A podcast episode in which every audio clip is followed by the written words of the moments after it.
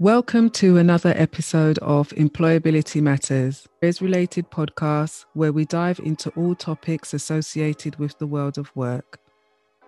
We feature special guests sharing their personal career journey, as well as provide you with job search tips and relatable careers advice with your host, moi, Sophia Lewis. Joining us today, we have a very special guest and good friend of mine, Stephen Thomas, where he will be sharing his career journey as an accredited mindfulness teacher. So let's get started. Welcome, welcome, Stephen, my good friend from long, long, long time. My goodness, yeah? yes, isn't it? Yes, yes, yes. And I just love the whole thing about we're coming full circle, isn't it? Yeah. I attended one of your mindfulness um, sessions back in the summer and it was amazing.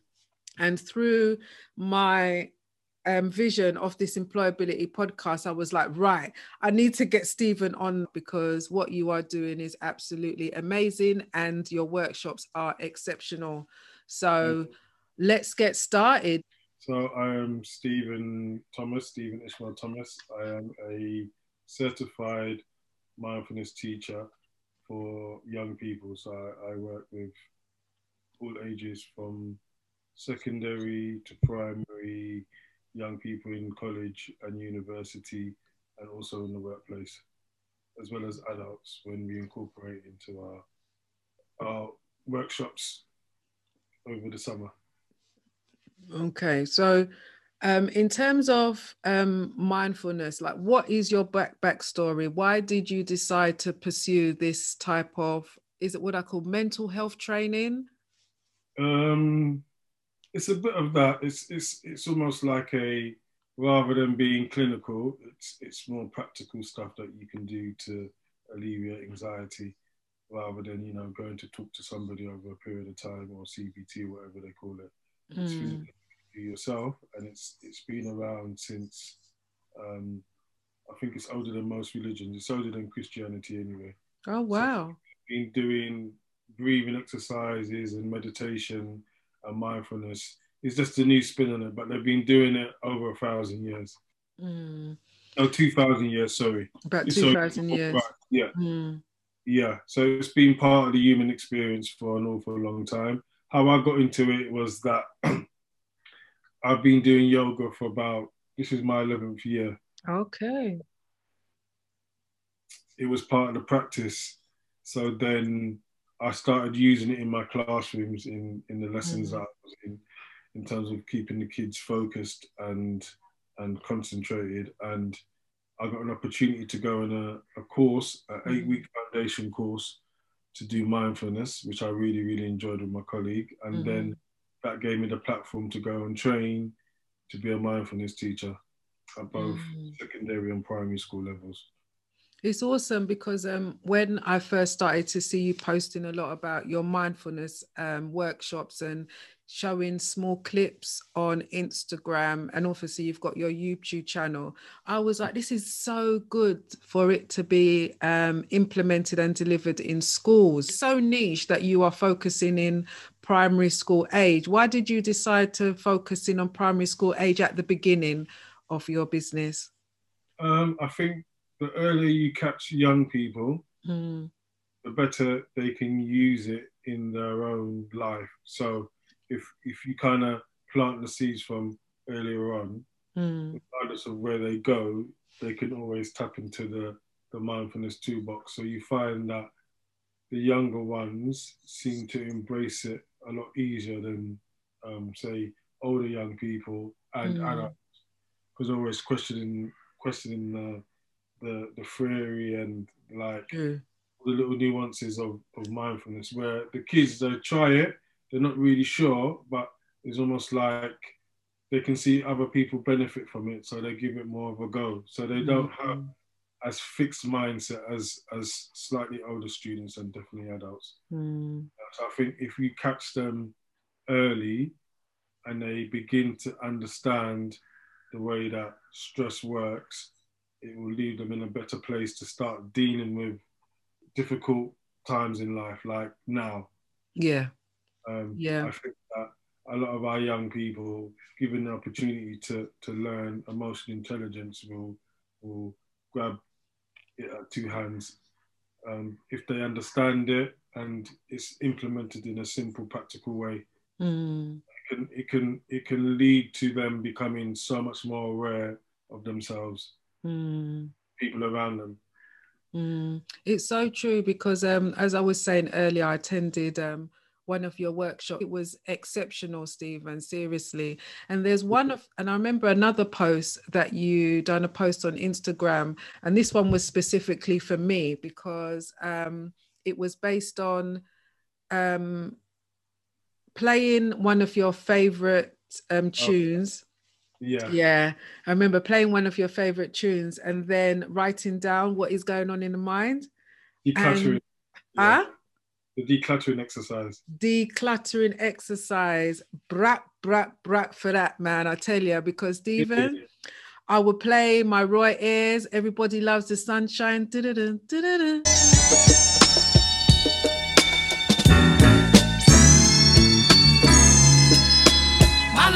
Life, my life, my life, in the sunshine. Everybody loves the sunshine. I'll play that and then I'll write down what is going in my mind. I am even amazed. Got so much going on in here, Stephen. Do you know what I mean? So much. Yeah. When you see it on paper, you think like all of that is going on in your mind, but I'm not aware that is going on in my mind, if that makes sense. Yeah. Gosh. Um, what we want people to do is just become more grounded and right a lot of people think that mindfulness is like breathing exercises. The mm. breathing helps. It's, it's, like the vessel, but it's really noticing what's happening right here, right now, and you can mm. use, especially with kids, you have to use different techniques to to kind of engage them. So I think the music one, the playing a song that you really really like, mm. I think people enjoy it because it almost changes their mood, or even if they're feeling a little bit down they might be what's the word? It's almost like you can you can kind of step away from it, you know, because most of the time when we're finding things difficult, it's hard to remove yourself from the physical physical emotion, and emotions are exactly that. You know, they can change in a minute. So it's really trying to make sure that if you're feeling a certain type of way, being able to find ways of like it's a feeling and feelings can change mm. and if you step away from it or try to neutralize it it can actually mean that it's just a feeling right and you can just see it as that rather mm. than it's hmm. big a much bigger you know when you start to snowball or you start to catastrophize and it becomes a lot it can just be encompassing yes yes it's, it's teaching people to kind of do that I mean, mm. we, we do it all the time and mm. it becomes automatic. Yeah. I'll give you an example. My daughter, I think it was, was it yesterday or Friday? She basically had a piece of homework that she needed to do and she couldn't find it. It wasn't in her maths book. Yeah. So she became flustered and she started to she started to get really upset. Yeah. So I said to her, okay, let's talk this through. Now, do you know where the homework is the last time you saw her? She said she couldn't remember. I said, okay, is there a way of you contacting one of your friends to see if they can just take a photo of it and then send it to you? So just finding strategies outside of her. So I said, What's okay, so mm. even though you're feeling anxious, why did you just let it snowball? Mm. Yeah, because then you're not thinking clearly mm. and then mm. it becomes even bigger. So let's step back from it. So it's almost like talking her through it. Right. You know, because mm. you can't think clearly if you're upset. True. yeah. Most of us can't think clearly when we're upset. So it's really not allowing ourselves to catastrophize and make mm. it a lot bigger than it needed to be. Mm. So it just been misplaced somewhere where it just slipped down somewhere in her room. And within five minutes, she found it. You know, it was more about when you feel anxious, why are you allowing that to be consuming you? So that yeah. was for me and her to kind of go through because it's like you're in a new school and um, sometimes you can't find the classroom, you should need, you know that you can go into your toolbox and find things that will keep you calm rather than making it a lot bigger than it is. That's awesome to be able to go in that toolbox and find things that will not allow everyday situations be all encompassing and overwhelming, isn't it? Yeah. So, um, what are the? I know we've gone through some of the benefits, but you know, if you can list some of the benefits of mindfulness. Um, if practice regularly, yeah, about practice. Yeah, uh, I think people. One of my pe- one of my pet hates is that people only start doing breathing exercises when they start to feel stressed. Mm. It's like doing exercise when you know you're at the, the other end of trying to lose weight. If you're doing something from and it's part of your practice, when things come up, you're able to deal with them a little bit better. So mm. uh, it helps with focus, it helps with concentration, it helps with your communication, mm. uh, it helps you with your reflection and your awareness and just understanding where you are in in this whole thing. So right now, people are finding it really, really difficult. Yeah, and that's okay. But yeah. what can you do outside of the things you can't change, just to maintain some kind of of calmness? Mm. Yeah, you know, because things are not going to change. You know, for the next month. So it's really what am I, what can I do for this month to get me prepared if mm. we then have a continuation or we go into another lockdown. So it's really about building resilience. And it isn't easy, you know, because a lot of the time as human beings, we have this short circuiting. So what happens is, is that in order to basically um, have all of these thoughts in our head, our brain does the shortest route. Yeah which sometimes isn't helpful. So sometimes it's really about um, undoing all of that learned behavior, rerouting how your brain works. If mm. you start to get upset, yeah, think about why you're getting upset. Mm. Yeah, is it really as big as you think it is? Mm. Um, sitting in stillness, you know, going for walks, doing some activity, you know, listening to music, doing something you really, really enjoy mm. can change the way you feel. So it isn't just about breathing, it's about making sure you have enough things around you that keep you grounded. You know, so for instance, for me, and I've said this quite a lot, I'm doing more cycling. Right, yeah. So if I've been in the house all day because mm. there isn't much to do outside of home, mm-hmm. right? If you're having to work from home mm. and you do other things in the home, just being out your house for one or two hours can really make a difference in terms of the quality of your day. Mm. Walk, going to the gym, um, running, whatever it is, you know, just changing your environment just for a little while. And obviously, daylight's important. Um, True. is important.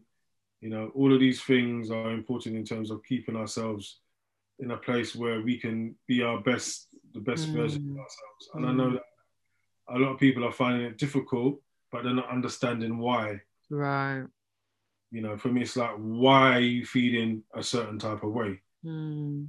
You know, and the mindfulness will help you understand if you're able to reflect better, because it physically grows this part of the brain, which is called the, I call it the PFC, it's the prefrontal cortex. Okay. You have more oxygen going into that part of the brain, mm. it thinks a lot better. So it's, it's your control center. Mm. Yeah. So this controls all the other parts. So if you can manage this, you can manage your anxiety, you can manage your stress, mm. you can mm. manage when when things come up a lot better. You can manage mm. when you've done something wrong to somebody and you need to apologize. Apologize, yeah. a lot better if you thought about the reasons why you've done that person wrong. You know. Your social skills, how we communicate, you become a better listener you know, and we all need to be better listeners. So, you know, my mom used to tell me the reason why you need to listen better is because you have two ears and one mouth. Yeah, yeah, yeah, yeah, yeah. Uh, it's you know, so true. Yeah. It's, a, it's good. It's really good because um I'm thinking about when we were all put in lockdown in March, and um, I, for me, I was able to still be working up until July. So oh, I was really? able, yeah, I was, I, I was, that was a blessing for me. I'm telling you to be able to still go to work up until July, even though the whole way that I was working was different, but I was able to go to the college and do my work and come back type of thing. But then from July up until up until um, I say September, you know, I've been home. And um, when the sun is out, I'm grateful that I've got a garden. I can sit out in the garden. And once I started to practice that, it made me feel so much better. But then when I started to get work, I would be all in the house and it'd be all consuming, getting things done. And then I will forget about what I need. So I wouldn't go out for a walk. I wouldn't go and sit out in the garden. I wouldn't take my breaks. I'd be on the computer like for five hours at a time and forget about all of that. And then I wondered why I'm so tired. I wonder why that I don't really have the capacity to speak to people and my friends. And they say, Oh, so what's going on? And I'm like, I'm just so tired, but not forgetting that I haven't done the work, or as you said, go into that toolkit and find the things that work for me in order for me to be the best version of myself. So, um, yeah. and what I'm taking from it is the importance of we have to be responsible for that.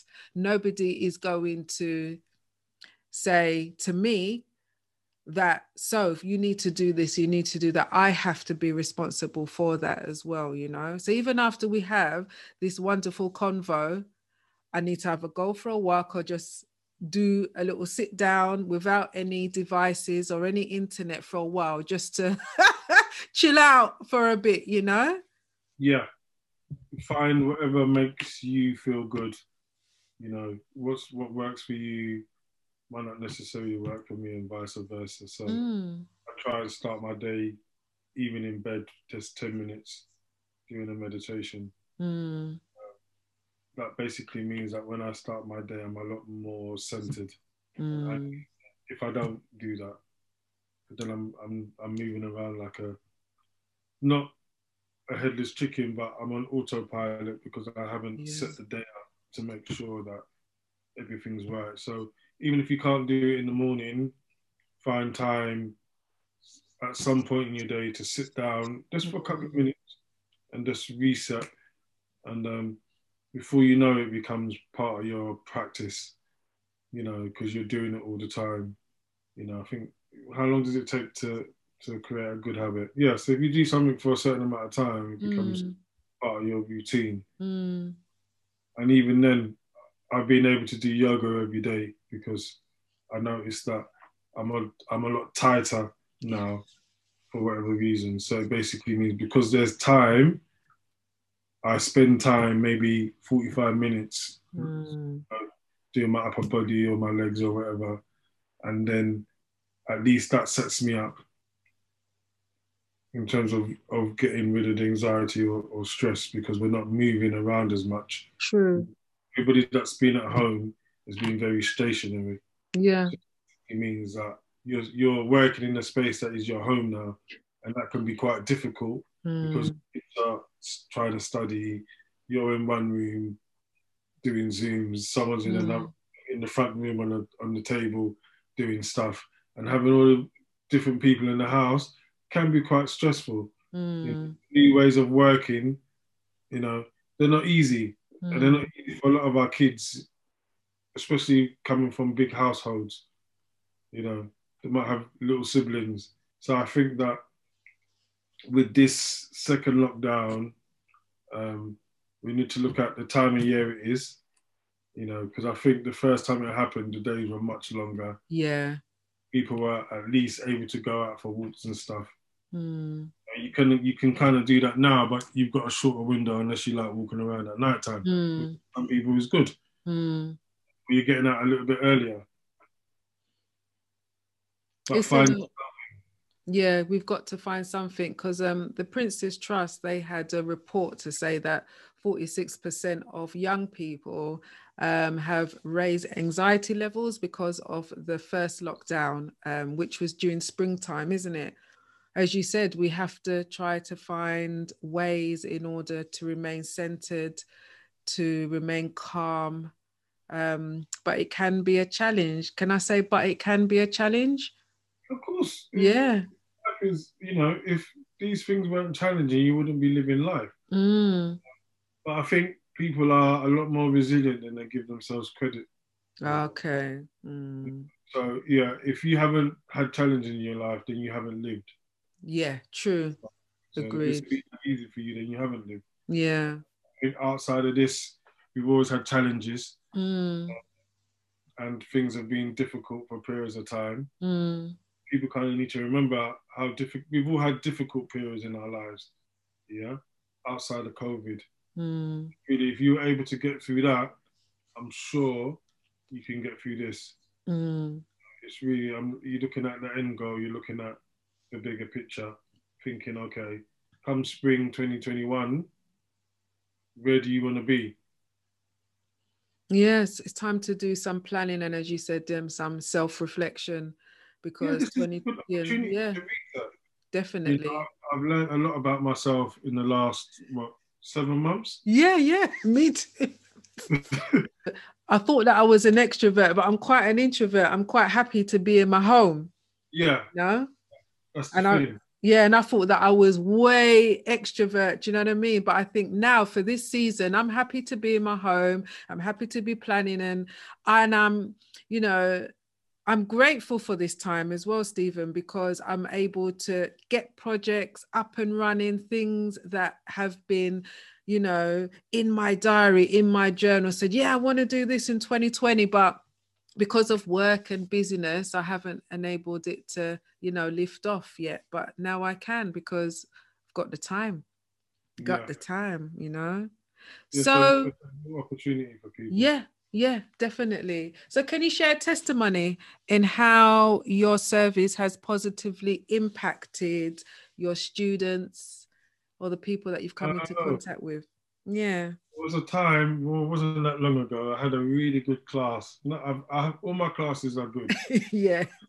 Just so they don't. Um, um, but I found it difficult not having that daily interaction with them. So I, have really missed the kids that I worked with. Mm. Uh, I really missed the ones that I didn't end up seeing graduate and move on to um, secondary school. Yeah and seeing them transition that mm. that was really really difficult because that was it. We didn't have any contact with them um, after we weren't allowed to go into schools. But before that, um, I had a really good relationship with a teacher, Miss Kofi, and some of her students. What she did, she surprised me. So what they did was they just spoke about um, their experience of mind, mindfulness and it, how it helped them. And um, I'm not gonna lie, I was nearly in tears. Oh yeah. Yeah, because um, yeah. they were really what's the word? They're really expressive mm. and really um, articulate mm. their language. You know, they knew when they were feeling anxious, they knew when to use mindfulness and all the little mm things we did with them, you know, around their exams. And, you know, some of them had immigration problems on top of taking exams. And they would still use mindfulness to get them into, you know, when it was time to do the exams, they would still do their breathing exercises. Awesome. You know, they still remember to do all of that, you know, and it was like, it was such a moment when because sometimes you feel like when people don't comment or give you feedback, it's mm. just through the motions. So when they actually reflect, you know, you can see the good work that you're doing. Mm. Kind of thing. You know, we get reminded every now and then by the kids of the the good work that we're doing, you know, as adults in schools and mm. and it's it's it's like, yeah, those are the reasons why we're there. That's the reason why I'm there. You know, we're trying to give our young people all the tools that they need that we didn't have you know, we only mm. learn them as adults. Yeah, yeah. Enable them to be the best version of themselves. You yes. know, we want young people that are can think for themselves. We want them to be able to question things. You know, we want, be able to, we want them to be able to be independent. Uh, you want them to be able to reflect. You want them to, be, to articulate themselves. You know, you want them to be emotionally aware. Mm. So that's the emotional intelligence. And most of the time in schools, it's about the academics. Yeah. You know, what about when they go into the real world and they have to deal with people and you haven't taught them that? You know, so it's giving them life skills that they can use, you know, rather than, you know, the, the maths and the English and the science mm.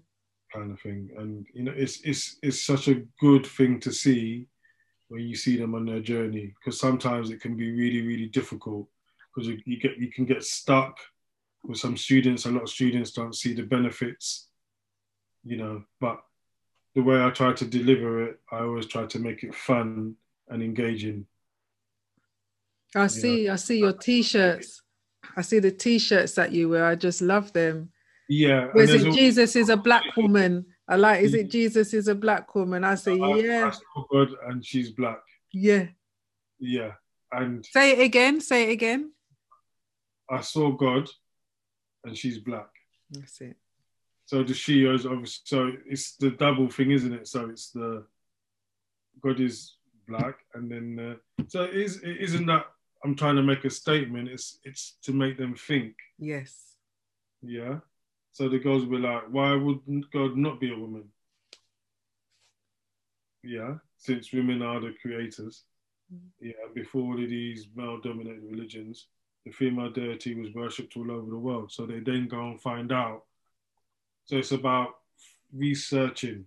Yeah. We always have a conversation about culture and race and feminism all the things that they don't really talk about in school. They don't. They don't. I was having a conversation with um, my god brother yesterday, in fact, um, and we were talking about the importance of young people having or training them. I don't know if that is the right word, so that they have a curious mind, you know, because that is definitely a great life skill to have.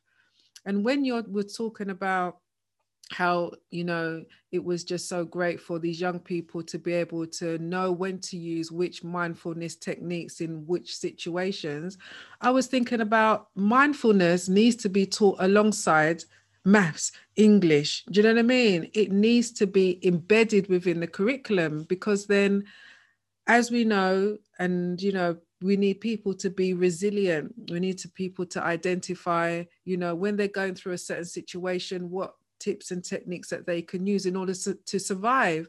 We know there's a high suicide rate. Again, you know, Prince's Trust with all their wonderful figures and data. Mm. Gloom and doom data with regard to our wonderful young people. Really? Mindfulness needs to be embedded within the curriculum. It really does. You know, yeah, I am happy to support that.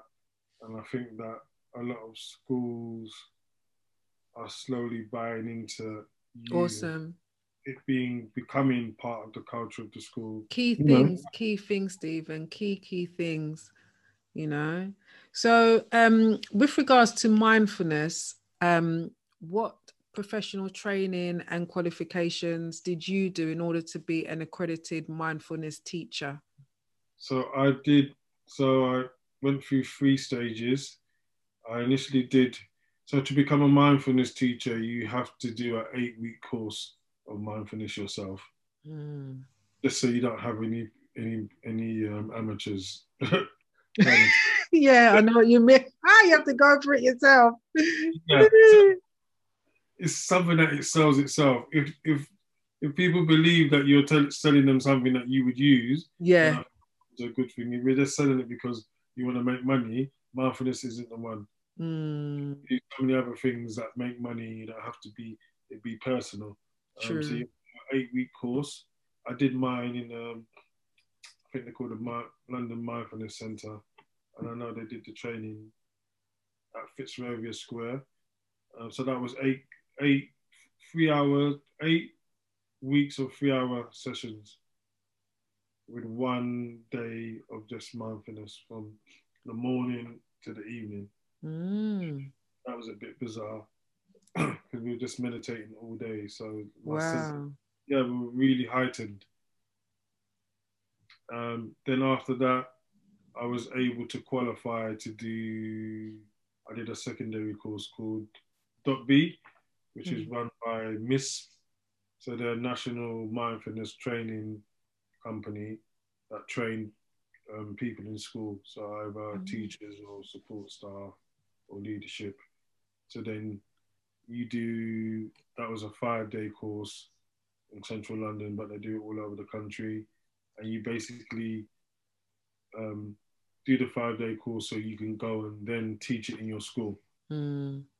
And then I've also done so that's dot B, um, and then I've done the primary version, which is Paws b, which is just different in its language. Okay. Framed a little bit differently. You know, so it's like you can't have the same language for primary and secondary school, obviously, because mm. kids are different ages. So it's just framed a little bit different. Mm. So with these um, types of qualifications, you can then go into primary schools, secondary schools, and you also said that your um, your next client group are adults as well, isn't it? Yeah, because we need, I need mindfulness teaching adults, too. Young people in the workplace. Yeah. I'm currently working with the biochemistry company, biochemistry. Ah. Mm-hmm. Yes, a couple of young younger young people. Well, mm. you know, mm under 30. Awesome. The mindfulness teacher, what types of skills and qualities, top three skills and qualities, do you believe are necessary? Um, a growth mindset. Mm. You got to be dynamic. So you got to be an interesting person. Okay. If you're not, I don't know if I'm interested, but I think that a lot of the time with the kids, because of my personality. Yeah. Quite personable. Um, that's my way of communicating with them. So I think you've got to be a good communicator, and you got to be. I feel like if I'm doing mindfulness or yoga with someone, I kind of need to like them. Yeah, mm, understand. If I've got a yoga teacher that's really quite robotic, for me it's a struggle because yoga is it for me it's it's something that's it's it's quite um, it's, it's there's lots of things going on. So if you're quite not with it or you know it's it's weird. But I've had teachers that are they're almost like robots, mm. but you're teaching something that's quite you know you gotta have emotion in it. So I think that being patient, growth mindset, being a really good listener, is really important and giving your students space to express themselves and patience is probably the most important one. Mm. because the um, changes don't happen overnight. It's almost like there's incremental changes that happen with, with, with the people that you work with. So i see changes in kids throughout the year. Mm. i'll say to them this is how you came in. This was your baseline and this is where you are now. Mm. Have you seen a difference? And sometimes they don't notice it. But I said, I've noticed a considerable difference in your listening skills. Mm. Or the fact that when I ask you a question now, instead of saying no, no, no, no, no it's like, no, you will answer it because you know I don't do no's. Yeah, you know, in it, no. I'm going to come back in two minutes. And I yeah. say my expectations are high. Mm. I, mean, I expect everybody to contribute. Mm. Because what you usually have is you have your five or six kids that always put up their hand. No hands. If I point to you, I'm, i want you to try and answer my question. And I use the word try because you, it's almost like giving them the room to be able to work out what they need to say. All right, I'll come mm. back to you.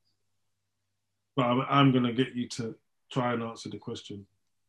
Yeah, because yeah we don't do fixed mindsets in here. Mm. It's about buying. Mm. buy, that's all I can ask of you. If you're not going to try, then this isn't going to work. Exactly. And it's a good thing. Yeah. You're trying to teach them things that they're going to need for the rest of their life. So if you're right. never going to try stuff, mm. are you going to move forward? Mm-mm. Because the one thing that I've definitely noticed in the classroom is that um, people are, students tend to be um, intimidated sometimes because of others in the room. They may feel that others are more intellectual than them or know more than them, presuming that. And they don't want to raise their hand and they don't want to share. And, yeah. you know, the one thing that I always love to when I see my wonderful students is that, you know, nobody in here is an expert. You may see me standing here, but mm. don't count me as an expert. I'm facilitating this particular session around whatever topic it is, but everybody in here has an equal platform to share their insights and their knowledge at the end of the day, you know? So it's important to instill that confidence in them, definitely. I'm learning as much as them, and I always say that. Yeah. I remember reading last year, um, we were having a conversation about um, class and, and we do a game called Vote with Your Feet. So we give them a question and it's, it's, a dynamic exercise. So if you agree with the question, you go to one side of the room. If you disagree with the question, you go to the other side of the room. Yeah. But at any moment, you could be chosen to give the reason why you oh. You can't just choose a side as that because. Yeah, because Susie is over there, so I'm joining Susie. why did you choose yes? Yeah, yeah. And you get the you get the students into habit of art. Like, yeah, you've chosen this side, but you need to justify why. Mm-hmm. Yeah, where just hands up, it'd be like, as I said, five students answering the question, and the rest of them they're their lifeboats. So Thingy Bob will answer because, and it basically means the rest of them can hide. Mm. Yeah? So it's important that if they have an opinion, you need to justify that. So I remember a young man saying that he believed in equity over equality. Okay. I asked him why, because mm. if somebody is disabled, you giving them the same resources as somebody who's able bodied mm. isn't going to help them. So you need to cater to their needs. So if they need certain things, then the equity would help them rather than just treating them like everybody else. Mm. So for me, that was like, this is a 14 year old boy talking about things most oh. people. 14. 14, okay. Wow. Mm. You know, and those kind of discussions about class and race and all the isms, sexism, fem- you know, awesome. are really for our young people, but they don't always get the platform or they don't feel comfortable discussing religion with mm. certain you know, with teachers that they know you're going to just belittle them. So you don't mm. have to. It's not about agreeing with me. If that's how you feel, that's how you feel.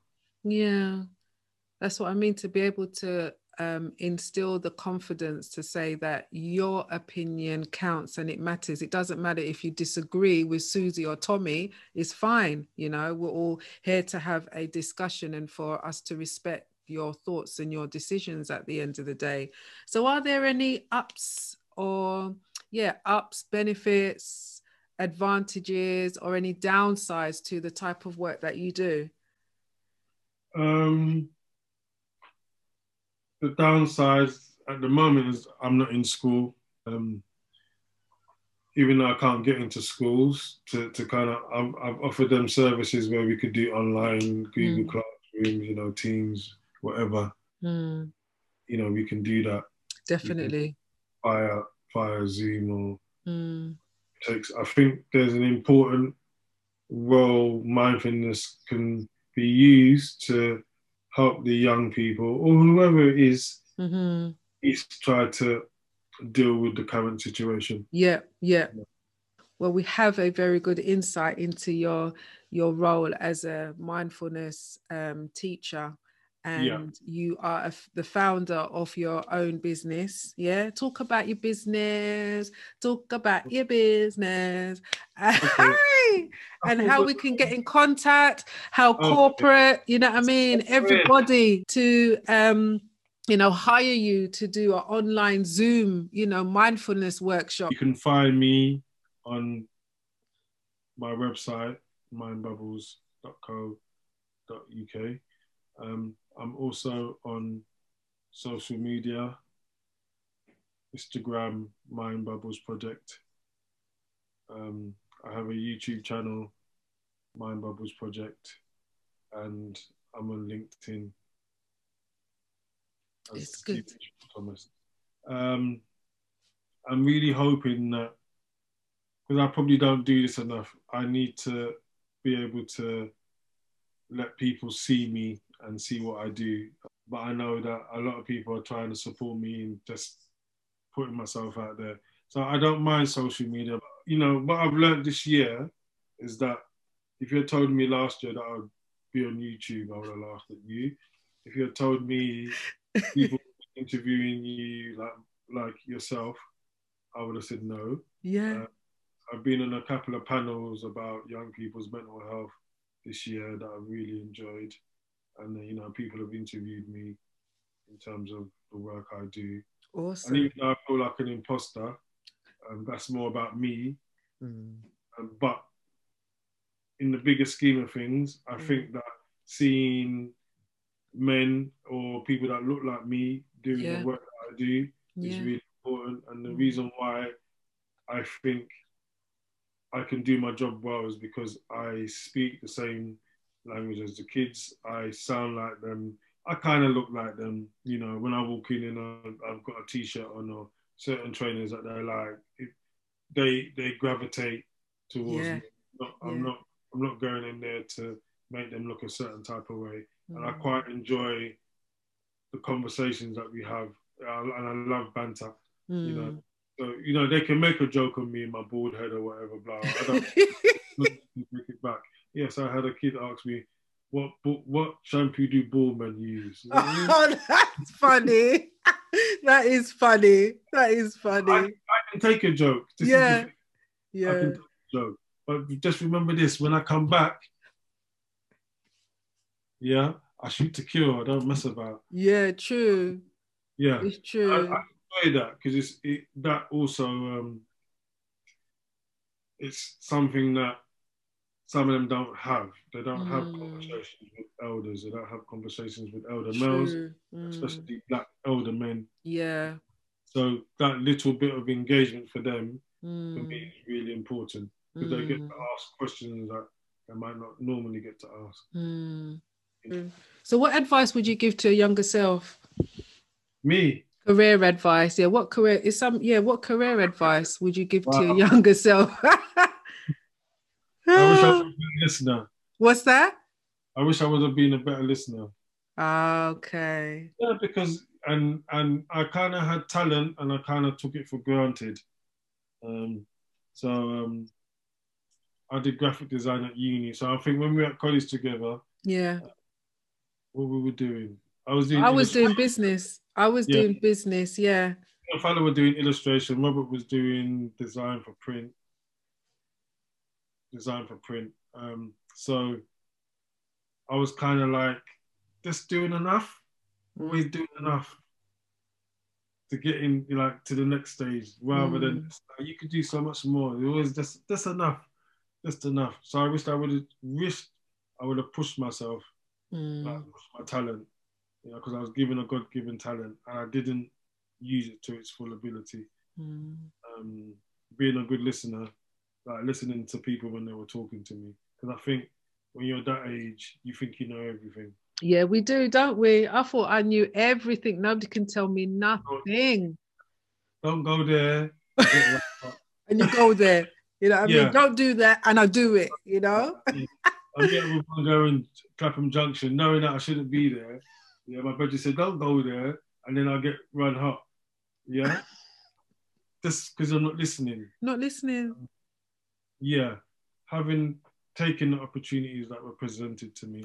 Yeah. Not always knowing that there were opportunities. Um, just being, I wish I was a lot more aware. Mm. I really did. You know, I wish I was a lot more aware. What aware, self aware of yeah your, your, strengths and areas that you need to develop on. Mm think when you're when you're growing up in a certain place, mm. that's all you see. Yeah. And I had the opportunity to see outside of that. Mm.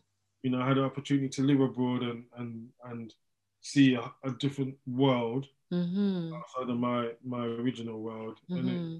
kind of gave me a better understanding of like globally the world's just a lot bigger than your city or your right. borough or wherever you live. Mm. I think mm. that young people need to see that London isn't the only place. Yeah. They, they, can go home to their parents or grandparents and be be a lot more productive given more opportunities. That's know. true. That's true. Be- mm-hmm. They can struggle. I wish I had gone to maybe the Caribbean or West Africa and, and kind of done stuff. Okay. Be- before you sort of like settle down. Yeah. Yeah. Mm. I hear you. Uh, mm. London, isn't it? Yeah. It's true because growing up, I know, you know, both of us, you know, born and bred in Hackney. And I, my mum always made sure that my six weeks holiday was not spent in London. I was oh, really? in Jamaica or I was in Canada. Oh, wow. I would spend like six weeks in Jamaica or six weeks in Canada. And mm that was a blessing for me, even though we didn't have much. Um, my mum was able to put by her pennies with her pardner and whatever, so was able to catch a flight. And I was, I am grateful for that. I am grateful those for those experiences. And my mum and also my dad, you know, my dad also made sure that I had a good experience of the world too. So we always was going to my dad was part of this um like this Beijing thing.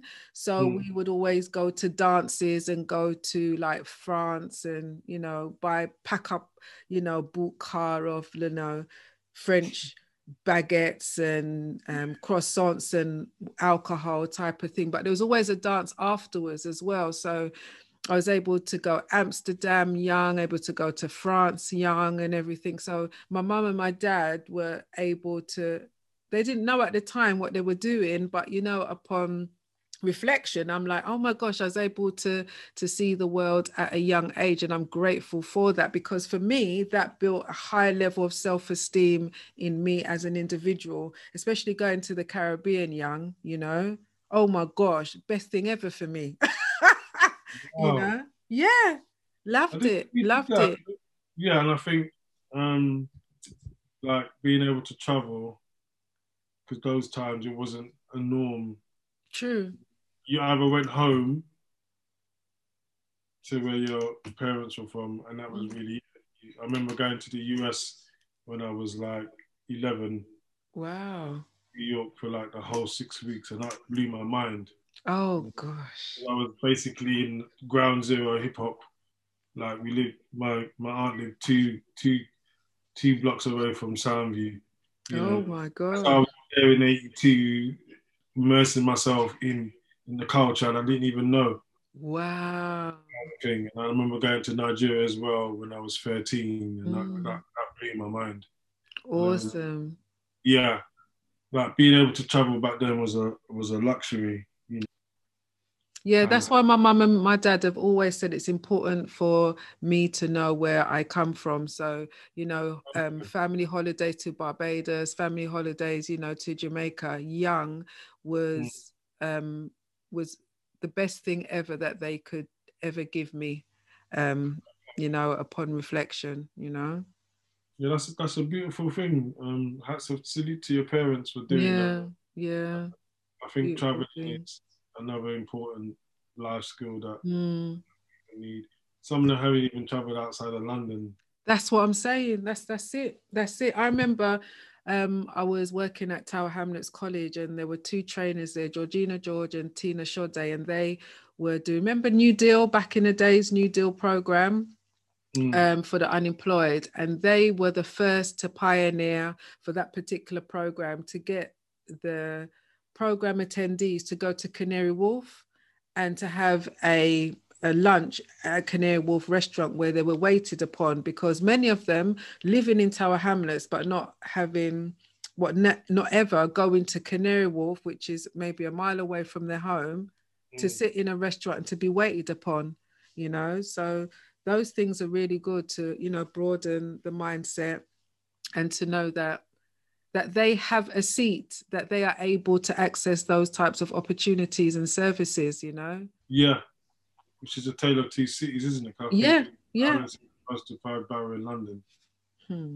followed by Newham and Hackney. So a lot of our kids don't get to see the fruits of or the other parts of where they live. Right. That people are accessing every day. So, I used to love living in Hackney, big yeah. up Haggerston, you know. I love living at the adventure playground. I loved it, loved it, loved it, you know. You know, things were difficult, and I don't think we realised how difficult True. things were for our parents. Um, we were still able to have a pretty balanced childhood. Yes. Top of everything else. So yes. I think you can have those type of difficult childhoods and enjoy it. You can mm. do COVID quite mm. easily. If you can yeah. go up and you just you know, can you you understand? Do you remember how the estate was, Stephen? Oh my gosh, yeah. I remember I would get off at I would go and visit Tracy, then I'll go down Middleton Road, and sometimes I think, oh my gosh, I've got to walk walk through Holly Street Estate, but I'll be frightened of the dogs. Yeah? yeah. So I'd be like, because you remember back in those days, the dogs were just running rampant, isn't it? There was no dog on lead. yeah. That's what I mean. And that was our world. You had like glue sniffers, you had muggings. Yeah. I said this to him, like muggings was like a daily thing. Mm. Um, you had the police harassing you, mm. um, like almost daily. You had higher unemployment. Yeah.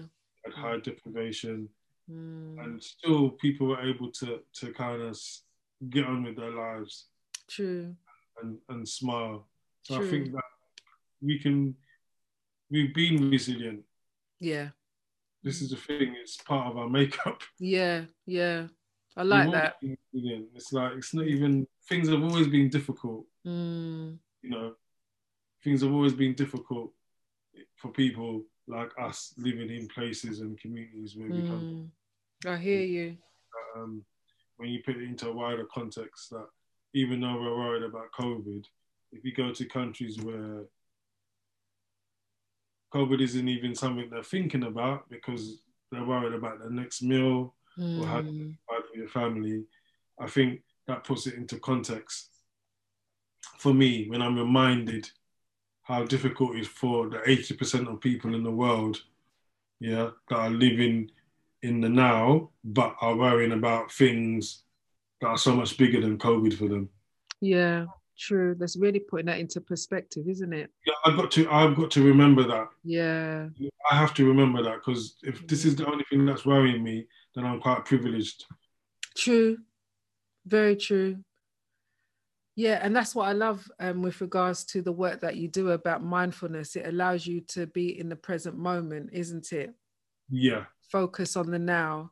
So, what type of, if somebody's interested in becoming a mindfulness practitioner, teacher like yourself, um, yeah. what career related websites can they access online to get more information? So, you can, I would first do your eight week foundation mindfulness course. You can do that with anybody. You can do that right. online. Mm-hmm. just choosing one that suits you or prices, whatever.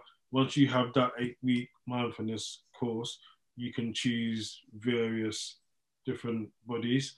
Mm. I trained with MISP, which is M I S P, and they seem to have an extensive range of courses that you can do mm-hmm. in order to get into schools.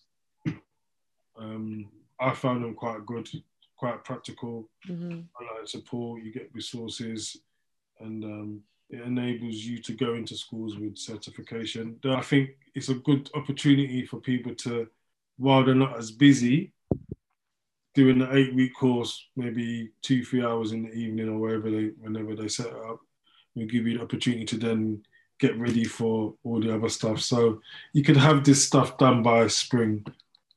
Mm, that's good. That yeah. So that that's a good focus. And spring, as we know, only around the corner. You know, we're coming to the end of the year.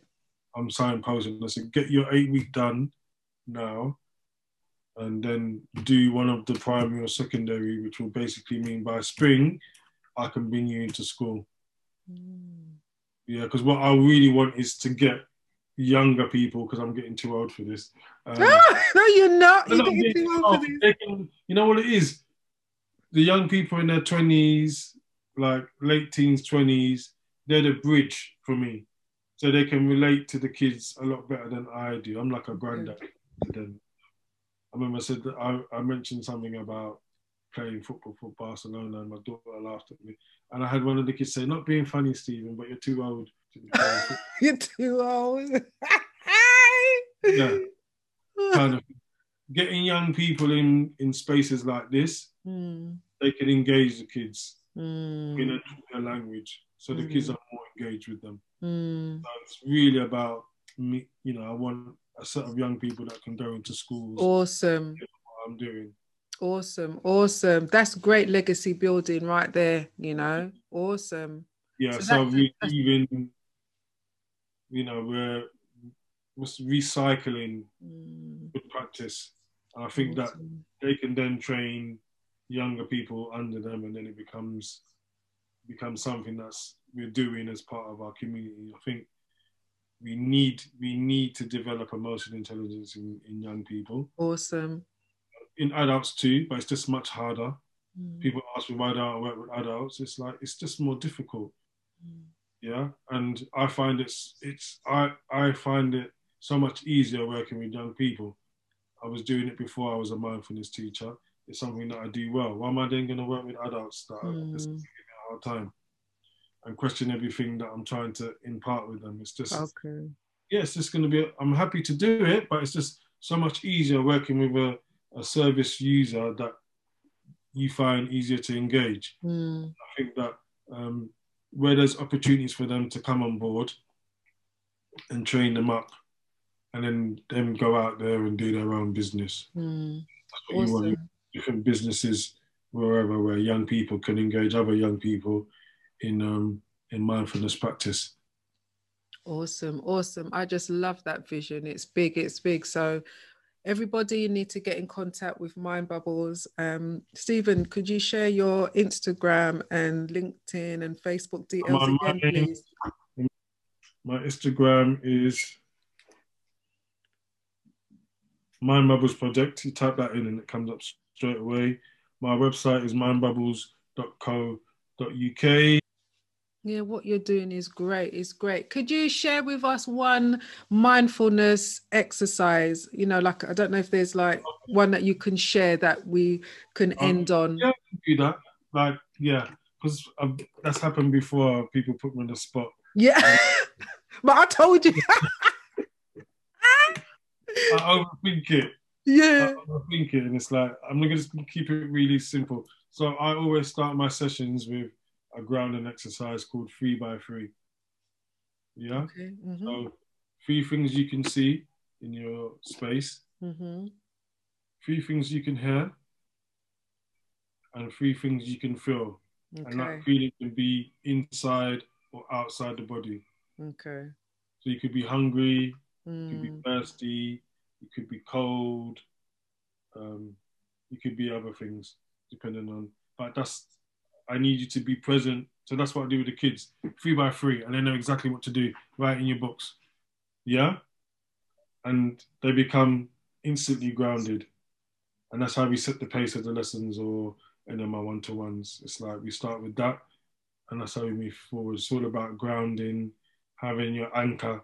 Yeah, using your anchor in storms of difficulty. You know, you pull your anchor out, it goes down to the bottom of the, the water, and it keeps you steady. And we that's those kind of conversations we have over and over again. So a three by three exercise is a really simple exercise to do at the start of any session that I do. Awesome. You know, you can do it yourself. It's, it's, everybody gets it. Awesome. And can you do that in the morning? Like when you wake up, is it good yeah. to do three by? It doesn't matter. Okay. Do the same room every time because obviously you're going to run out of things. Mm. Yeah. And another one to do in the morning is um, alternative nostril breathing, which is uh, you breathe through one of your nostrils five times, and then you change, close that one, and then go back to that one, and then go back to that one. So you do five breaths in and out five times in each nostril. Mm. Yeah. And that clears the brain because a lot of the time we breathe through one side of the brain a lot more than the other. Um, so it's just recentering, recollaborating, you know, and then you notice that you're a little bit more focused. So there's so many little games that we can play that I awesome. play with the kids. So it awesome. not just about breathing; it's it's so many other, and we have fun. Mm. It's good. Fun it is a great thing you know and you know for people who are listening to this podcast please get onto mind bubbles project. Just type that into google and you can get all of stephen's social handles and you know contact him to um, get a program delivered for you. Online we can do it online too you know? There is no excuse at all okay? everything there ready to go in email. You know this time has given me that opportunity to to work out prices, what I deliver online, um, how people can contact me, you know, and I'm I'm quite blessed that I've had the opportunity to do that. Yes. I wouldn't have done that if we were just in regular life mode. That's true. So this has been a great opportunity for you. So thank you so much, no Stephen Thomas, founder, director, mindfulness um, practitioner, teacher. Thank you so much, Stephen.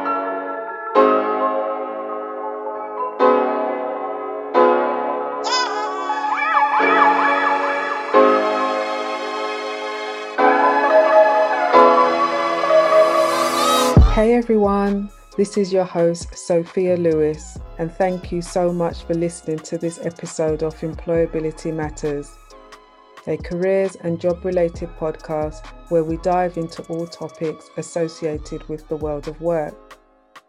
Thank you for subscribing. I very much appreciate your support and remember to share with your family and friends.